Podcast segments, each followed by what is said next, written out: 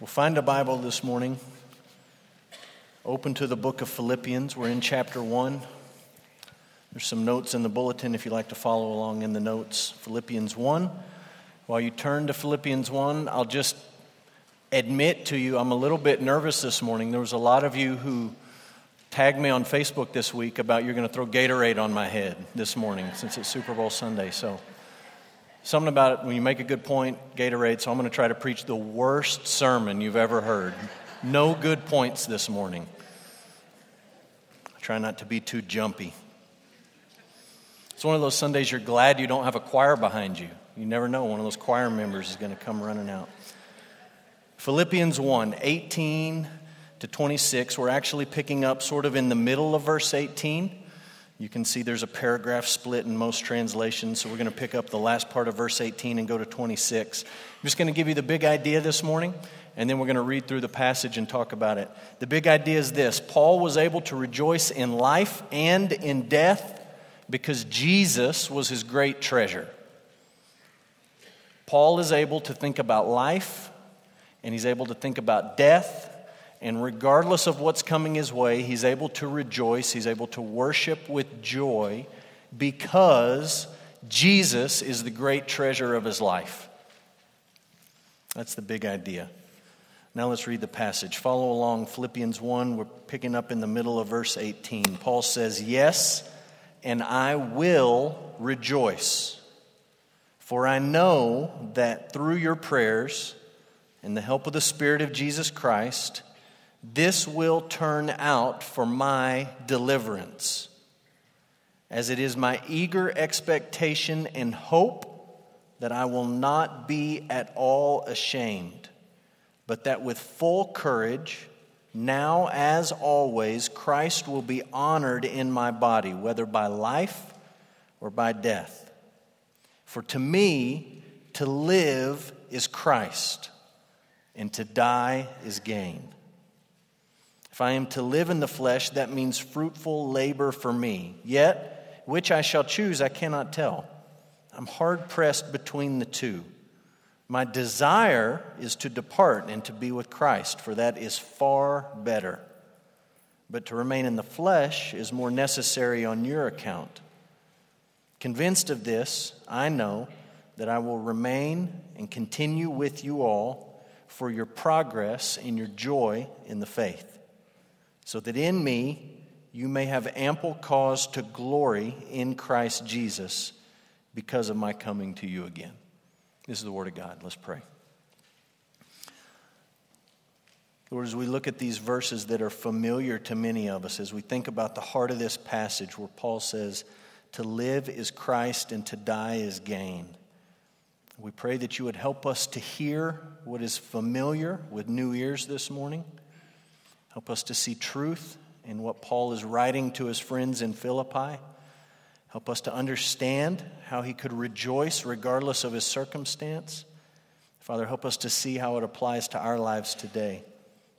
Father, we pray before we even begin, we pray for people in the room who do not know Jesus as their great treasure.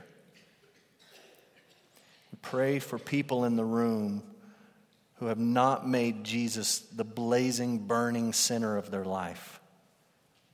And Father, we pray that as we talk about the scriptures this morning, as we think about how they apply to our lives, that your spirit would bring conviction to hearts of people in this room, that you would change hearts and open eyes to the truth. And Father, that we would be a people who love Jesus more than anything else in this world, anything else in the next world. Father, we ask it all in Jesus' name. Amen. Human beings will do remarkable things to stay alive. And I had a whole lot of good examples of this that I came across this week when I started digging around, but I'll just share one with you. Some of you guys remember the name Aron Ralston. A couple of years ago, about a decade, actually, it's been over a decade ago, he was hiking in Utah in Blue John Canyon uh, he wasn't just hiking, he was canyoneering. I had to look that up this week. And basically, I think canyoneering is hiking in a canyon, but it sounds way cooler than hiking in a canyon. So he's, he's canyoneering through Blue John Canyon, and somehow a boulder gets displaced, and it comes down this sort of narrow chute of these two cliff faces, and it pins his arm up against the wall, and he's stuck there. And he's canyoneering all by himself, which is probably not the smartest thing to do. And he's stuck with his arm in this boulder, and he can't get out. And he ends up spending 127 hours stuck alone in this canyon with his arm pinned up against the wall. He's not the kind of guy that has a lot of weight to lose, but in five days and about seven hours, he lost 40 pounds. He lost 25% of his blood volume as he sat there with his arm pinned up against that rock. And if you know the story, or maybe you've seen the movie, I haven't seen the movie they made about this, but he takes his pocket knife out and he amputates his arm so that he can get free. He realizes nobody's coming and he's got to get out and he says i want to survive. I don't want to die here pinned in this canyon. And so he amputates his arm with a, a pocket knife a sort of a multi-purpose tool. And then he's not home free because he's still in the middle of this canyon all by himself. And so he's got to hike a couple of hours out of this canyon. He's got to rappel down a 60 foot cliff with one arm and he sort of gets to the bottom of this cliff and he's stumbling around and apparently there's a dutch family hiking not canyoneering but hiking through this trail and they come across him and they find him and there he is with one arm missing and uh, i read this detail this week i thought it was worth mentioning. They gave him oreos. He hadn't had anything to eat and they had oreos in their backpack. So they gave him oreos and they gave him water and they got him to safety and uh, he survived lived to make a movie about it, lived to write about it, and give speeches about it, and all kinds of different things. For those of you who are curious, they did go back for the arm. It was there, left, and they went back for it. It took 13 men and a winch and a hydraulic jack to move that boulder out so that they could get his arm, and he cremated it and, you know, scattered it out in the canyon somewhere for, for good measure. Just, I, you, you wanted to know that. You know you wanted to know that detail. You were wondering, what did they do with the arm? That's what they did with the arm.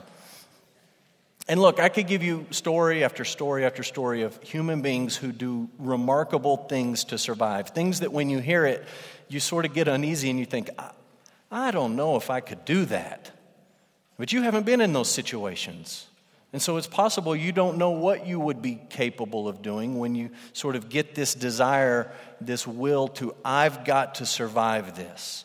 I want to live through this. And look, I could give you dramatic examples like a guy using a multi purpose tool to amputate his arm, or I could give you more mundane, quote unquote, mundane examples about people surviving cancer and chemotherapy and the radiation and the rigors of that and the pain of that and the, the misery of that. Human beings are tough and they can do remarkable things to stay alive.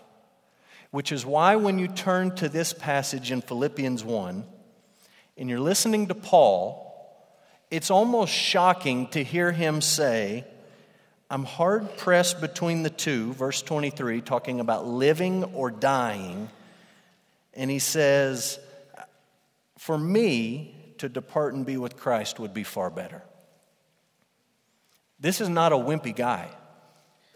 This is a guy who had his own survival stories, right? This is a guy who, in one place, was stoned left for dead. And everyone thought that's the end of Paul, but he gets back up and he goes right back into the city they drug him out of in the first place. This is the guy who is beaten time and time and time again for telling people, for preaching the gospel of Jesus Christ. This is a guy put on a boat, sent to Rome. The boat crashes, it shipwrecks, and he literally has to swim to shore for his life. Paul knew a thing or two about survival. And he's writing to his good friends in Philippi, and it's just sort of surprising to hear him say, it's almost like he has a death wish. He says, I want to just depart. I want to leave. I want to be done with all of this. And it would be gain for me to die. To live as Christ, don't get me wrong, but to die is gain. This is one of those passages you come to in Philippians. Earlier, a few weeks back, we talked about coffee cup verses. It's one of those verses that you know from Philippians. When you come through and you read it, you say, Ah, I've heard that before. I've read that before. I've seen it on a t shirt, or I've got it on my mug at home, or it's on a poster that I hang on my wall. So we're familiar with it. I just don't know how many of us could honestly say, This is my mindset today. And I'm not just talking about the dying is gain part, I'm talking about the living is Christ part. And so this morning, we're going to take this familiar passage, we're going to think it through, try to break it down. There's nine verses. You can break them into sort of three sections, and we're going to do that. We're going to talk about these three sections of verses and point out a few things as we go. So, the first group of verses is 18, 19, and 20, and it's Paul giving the reason for future rejoicing. He's explaining why he's going to rejoice in the future. So, he begins and he says, Yes, I will rejoice. Now, the sermon series is called Rejoice because all the way throughout the book, you could just circle them and draw lines. Over and over again, he talks about rejoicing. I'm going to rejoice. I want you to rejoice. And he talks about joy. That's connected with this idea of rejoicing. He's worshiping with joy over and over and over again. This instance at the end of verse 18 is a little bit different because it's not something he's doing presently, it's something he says, I'm going to do it in the future.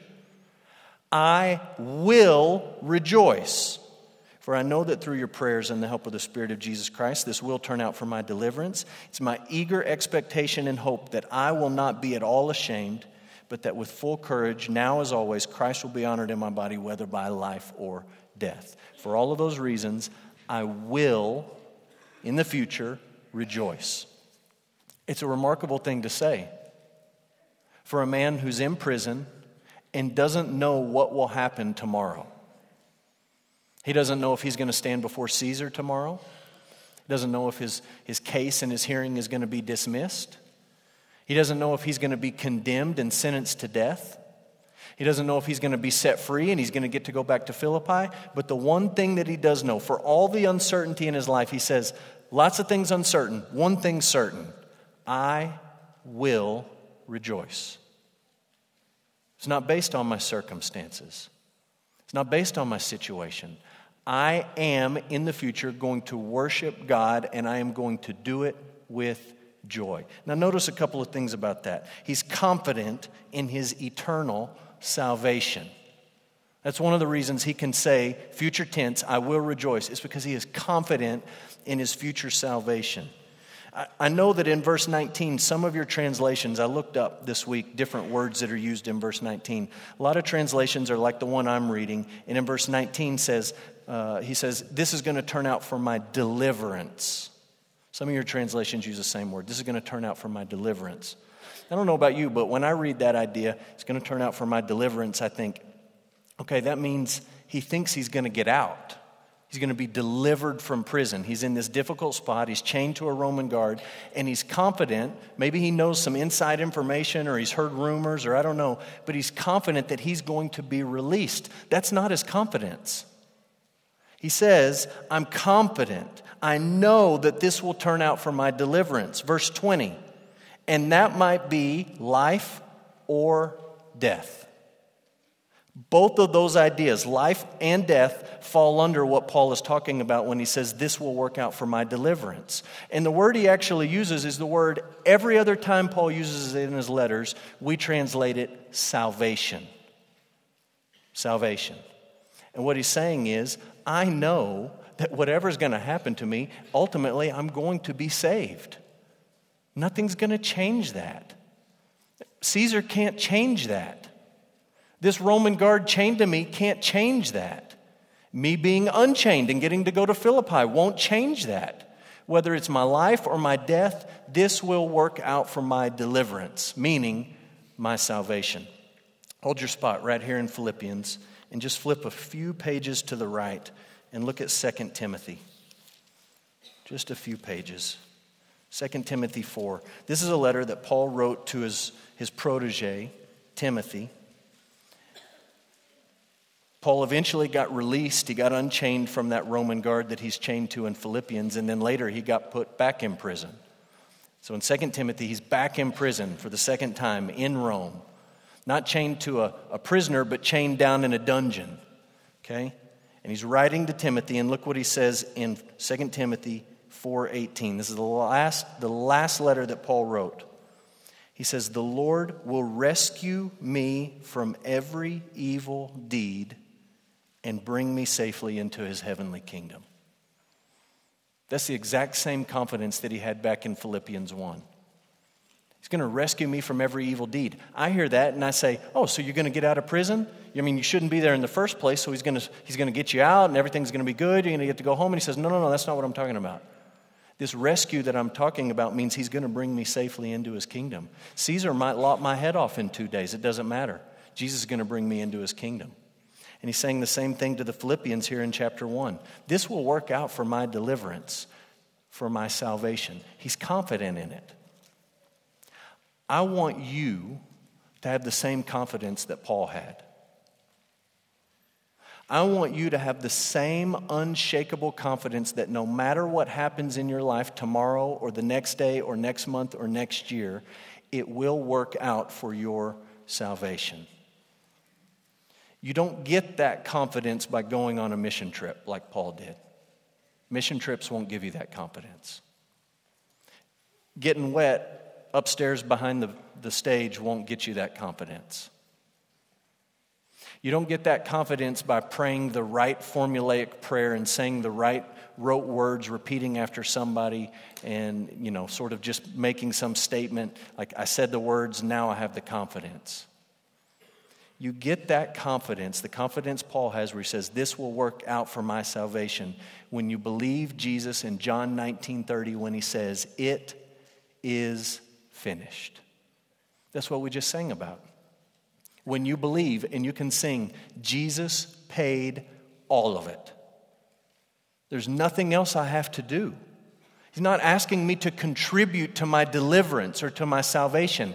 He paid the price. He died for sinners, standing between us and a wrathful, holy God, and He took our judgment. And when He was done taking it, He said, It's finished. It's done. Literally, it's paid all accounts are clear. And when you believe that Jesus saying that says it to your life and it's true for you, and you can sing what we just sang, what the band led us in, and you can sing genuinely from your heart and say, I believe that Jesus paid all of it. Then you walk away with the kind of confidence that Paul has in Philippians 1. You don't get it through ritual, you don't get it through ceremony. You don't get it through some certificate we can give you. You don't get it by learning and memorizing a bunch of Bible verses. You get it when you believe Jesus paid all of it. And Paul got that. And he says, It doesn't matter if it's my life or my death, this is going to work out for my deliverance, for my salvation, because my debt, my penalty, my judgment has been paid. It's been taken. He also had hope. I want you to see this in these verses. He had hope that Christ would be magnified in his body.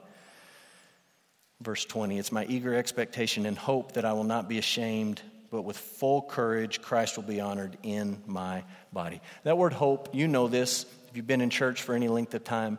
Biblical hope is much stronger than the kind of hope we talk about. This is really not even worth comparing the two. You almost just have to shift your mind into thinking about something categorically different.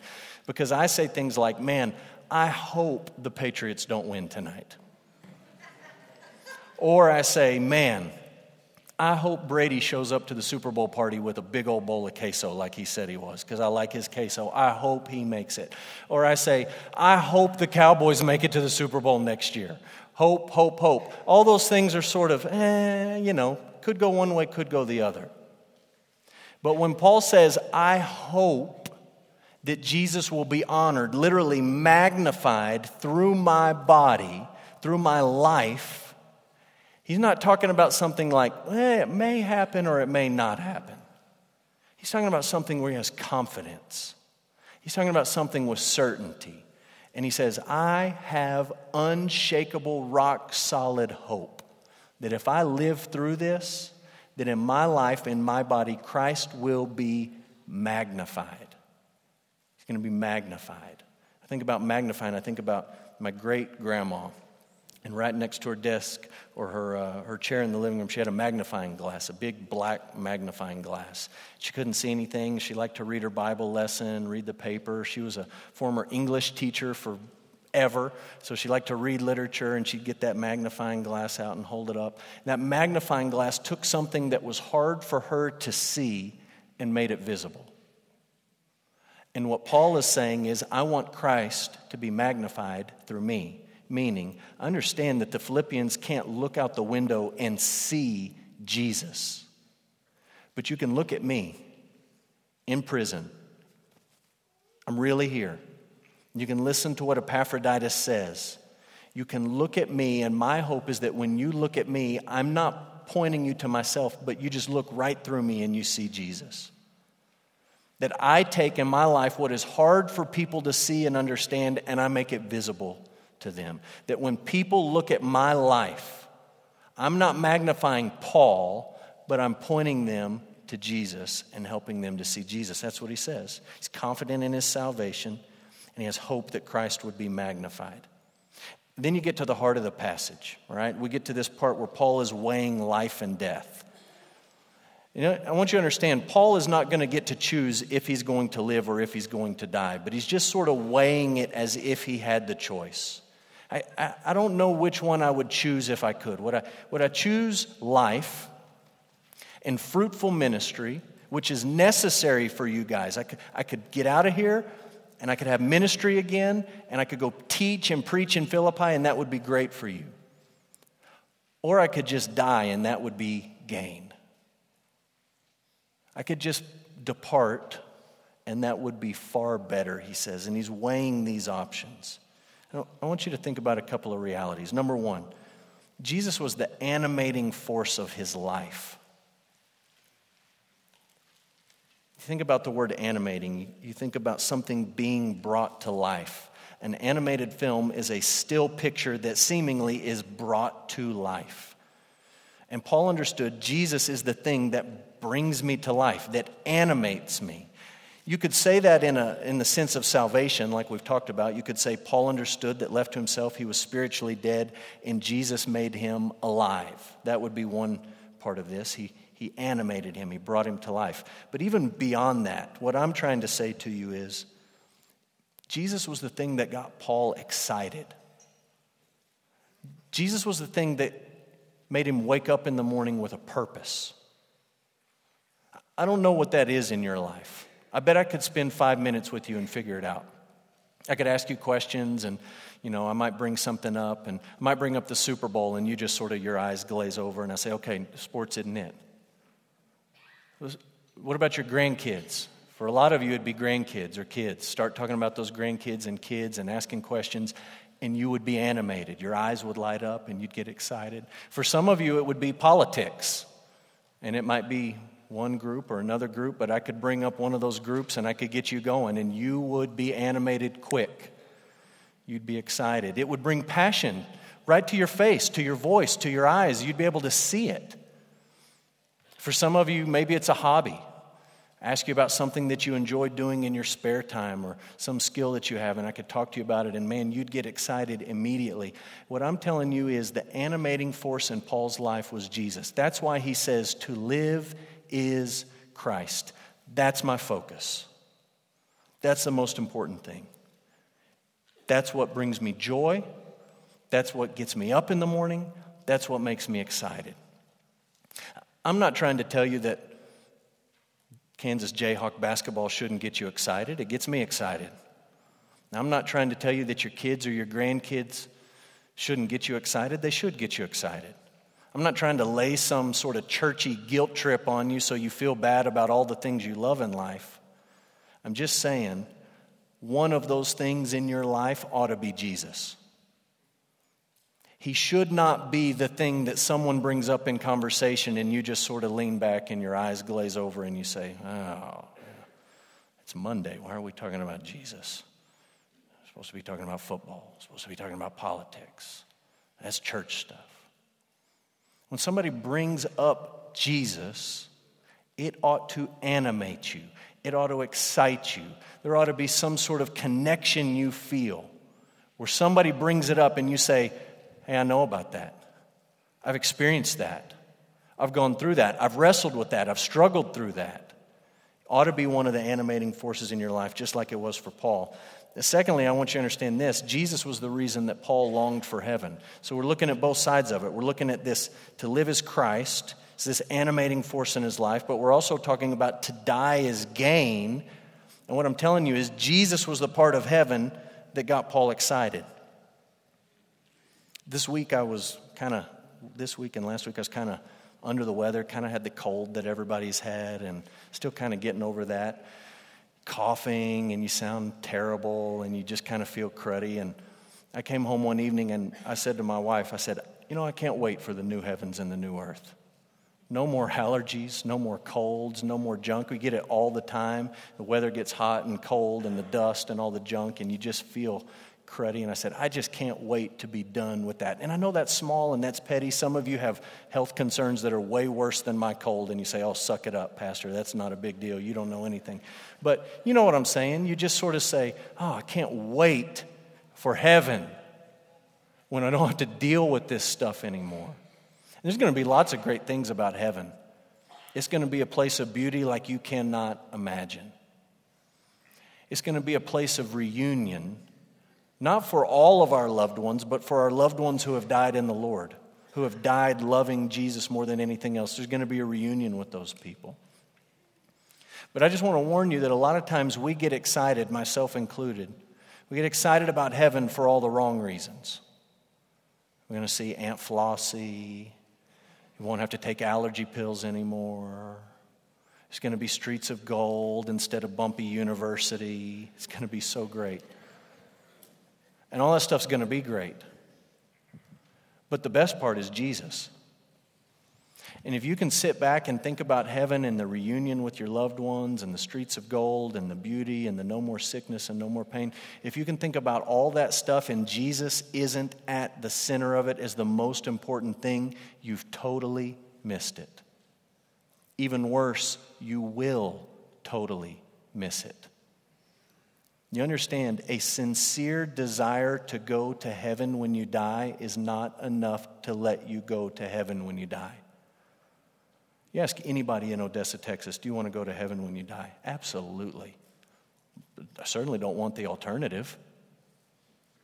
You also understand that just desiring that is not enough to go there. Because if your desire for heaven is centered on you and your comfort and the things that you're going to enjoy, you've missed it. Streets of gold and no more allergy pills and the reunion with loved ones, all that stuff is secondary, a distant second to Jesus. That's why Paul says, for me to live is Christ. But you know what? If I die, that's okay too, because it's gain. It's profit in my account if I actually die. Not because he wanted to see streets of gold, not because he missed his friends who had died and gone before him, not because he, he was tired of having allergies as he traveled up and down these dusty roads. It's because he knew when I go to heaven, I get more Jesus. Direct Jesus. That's why it's gain. So he understands that he's longing for heaven He's desiring heaven. He says, Heaven would be far better. For me to depart would be far better because Jesus is the center of that. Last little section of verses before we move to application 25 and 26. Paul's talking about the reason he wants to visit them. Meaning, if I get out, if I don't die, if I get to be back with you, this is what I'm looking forward to. It's pretty simple. He wants spiritual maturity. He wants them to mature spiritually, He wants them to grow in joy, and He wants them to glory in Jesus Christ. Verse 25 Convinced of this, I know I will remain and continue with you all for your progress and your joy in the faith, so that in me you may have ample cause to glory in Christ Jesus because of my coming to you again. Okay? All of this is just Paul's way of piling up terms saying, I want you to keep moving forward as believers. I don't want you stuck in neutral. I don't want you plateaued on some, some level where you've reached this level of spirituality and you feel like you've arrived now. I want you to keep pressing on. I want you to keep increasing in joy. I want you to keep making progress in your faith. Look, some of you sit in the room and you say, I, just feel like I'm pl- totally plateaued. I just feel like, you know, I got, I got saved, I got baptized, I, I made this decision at some point in my life, and I just feel like I'm right there. I've never moved past that. And Paul says that's not at all the goal. It's not some goal that we want people to make a decision for Jesus and then we just leave them there. He says, I want you growing. I want you to have more joy and more joy and more joy. I want you to make progress in the faith. I want you from a year from now to know more about Jesus and to love him more then than you do today keep pressing on. And we'll see that theme come up in Philippians as we continue our study. So let's talk about application. We'll wrap up. Application. How do these coffee cup verses apply to our lives? Number one, if you have the right perspective on Jesus, it will change everything in your life. If you get Jesus, you understand and you have the right perspective on who he is, it will change everything. Everything Paul says here, whether he's rejoicing or whether he's living or whether he's dying, it is all centered on Jesus. The heart of what we do on Sunday mornings when we gather in this room, you understand this? The core of it, the center of it is Jesus. It is not a style of music. It is not ritual or ceremony that we do. It is not some sort of creed or confession that sort of a, a guideline of what we believe and how we believe. The core of it, the heart of it, is knowing Jesus. Some people, especially in the Bible Belt, some people have been around church stuff for so long. They evaluate Jesus based on all these external things creeds and doctrines and rituals and ceremonies and external churchy stuff. And they evaluate Jesus based on that. The heart of what we're doing is Jesus. And if you get that, it changes everything in your life. In the 60s, the Soviets up, sent up a, uh, a space probe, space little satellite deal. This is a replica of what it looked like. And they sent it, and it was supposed to go to Venus. Okay? They said, We want to send this thing to Venus, and we want it to land on Venus. And when it lands on Venus, we want to know what conditions are like on the surface of Venus. We want to know what the, the atmospheric pressure is and what the temperature is and all this sort of stuff. We want to know what life is like on Venus. So they send this space probe up, and it goes, flies through space, it's heading right towards Venus, and it's almost all the way there. It's going towards Venus. They're ready for this crash landing, and all of a sudden it just stops transmitting. Like all the way through this journey, it's sending back information, facts, data, all these things, and all of a sudden it stops, and it doesn't send back any more information. And they get, you know, their pencils out and their calculators and they're crunching the numbers. And these Soviet guys say, well, it looks like it stopped transmitting information exactly at the time we thought it was going to crash into the surface of Venus. Like it, it we knew it's going to hit Venus at this time, and that's when it stopped. And so they took all the data that they'd collected and they said, the last numbers we got, this is what life is like on Venus. This is the pressure and the temperature and the light and all these different things. And then another scientist came behind him and said, Wait a minute, wait a minute. Venus isn't nearly as big as you guys thought it was, meaning the surface is way further away from your impact point than you thought it was. And this old satellite quit transmitting information not when it crashed into Venus, it never made it to Venus. Way out there in the middle of space, it quit transmitting. You don't know anything about Venus. The last numbers you got were not right before impact, right on the surface. The last numbers you got were hundreds of miles away from Venus. You missed it. Your calculations are off. You know nothing about Venus. You know about space out there, but not the surface. And some of you sit in this room and you say, Yeah, I know all about Jesus. know all about him. You know, I, I can sing the songs from VBS five years ago. And uh, I can tell you the, the answer to the Sunday school questions is probably Jesus or God or the Bible. I know that.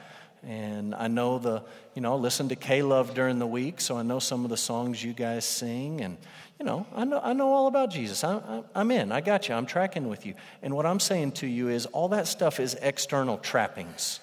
You haven't got to the core.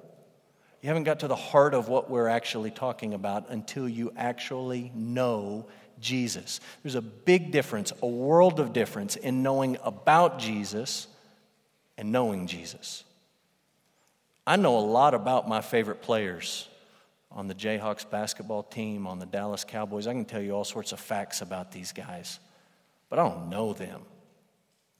Some of you are evaluating Jesus and what it means to know him based on external stuff. And you read Paul saying to live as Christ, and you say, Man, I live for I live for a lot of other things other than Jesus. And maybe Jesus sounds boring to you because you haven't actually got to Him. You just stopped with all the externals. So we'll move on to this.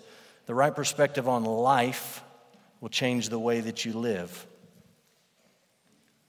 You have the right perspective on life, it changes the way you live. That seems kind of obvious, right?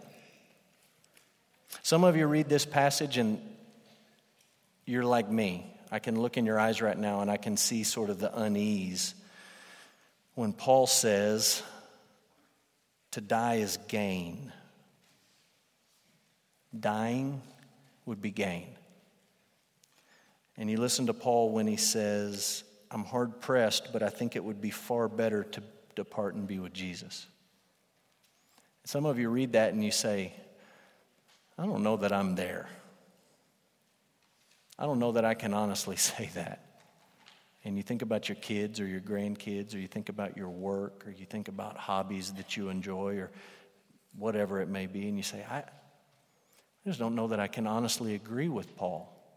And you're wondering, should, should I feel guilty that I can't honestly say that, that I can't honestly say that I think dying would be gain, that it would be far better to leave and to be with Jesus? Because right now I kind of want to hang around for a while.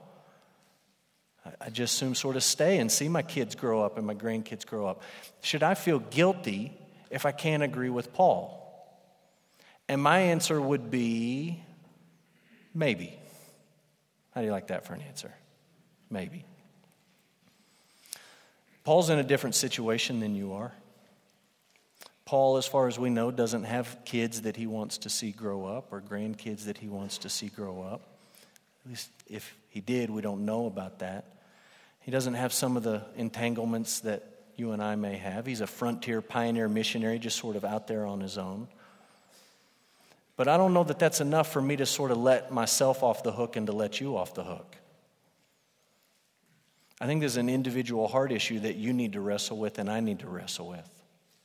And here's what I think the reality is, okay? At least in my life, and I have a, a hunch for a lot of us in the room. A lot of us don't get too excited about death. We don't see it as gain. We don't say it's far better because we don't understand that we're going to get Jesus. We've talked about that. But that stuff doesn't seem so exciting to us because right now we're not centered on Jesus.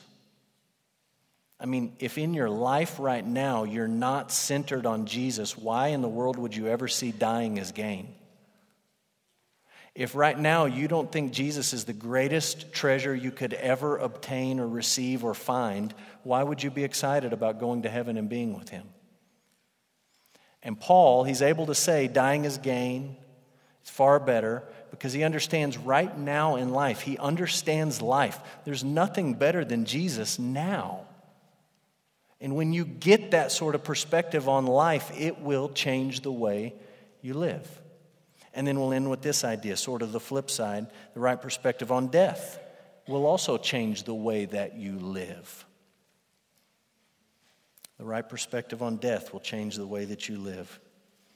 When Paul says it would be gain and far better to go and be with Jesus, it reminds me of a guy named John G. Paton. He was a Scotsman in the 1800s and early 1900s. And he felt this calling on his life to go be a missionary in the South Pacific. And he sort of pinpointed a place where he wanted to go. It was not exactly a safe place. And he had a friend who came to him before he left Scotland and said, Hey, buddy, this, I don't know that this is the smartest idea. I don't know that you want to take this risk we know there are cannibals where you're going. And said, You and your family, you could be eaten by cannibals. And this is what Paton said in response. He said, Mr. Dixon, this was his buddy, you're advanced in years, and your own prospect is soon to be laid in the grave. That should be grave, not grace. There to be eaten by worms. That's a nice way of saying, man, you're about to die, and the worm's going to eat you up. I confess to you that if I can but live and die serving and honoring the Lord Jesus, it will make no difference to me whether I'm eaten by cannibals or worms. And in the great day, my resurrection body will arise as fair as yours in the likeness of our risen Redeemer. That's a guy who understands death, right? Worms, cannibals, it's all the same. And it changes the way he lives. People who don't get that perspective on death look at him and say, You're crazy for taking that risk and going to, to take the gospel to those people. And this guy gets death and he says, there's no risk involved. Worms, cannibals, it doesn't matter. Death is death. Jesus has saved me. And in the end, when he comes back, my body will be made new just like yours. You get death, it changes the way you live. And you add all that up together, and I think you just end up back with the big idea. You say, Paul is a guy who, whether he's facing life, whether he's facing death, he can rejoice. It's not just because he's detached from this world. It's not just because he's sort of superhero missionary guy. It's because he sees Jesus as the greatest treasure that he can ever obtain. And he knows, I've got him now and I will have him forever. And nothing can change that. And it turns this ordinary, sinful, flawed man named Paul into somebody that we look up to and we admire and we aspire to be like. Not because he's greater than us, but because he understands Jesus is the greatest thing that I could ever have. And that's my prayer for you. That's my prayer for your family. And that's my prayer for our church. So let's pray together this morning. Father, open our eyes to the truth.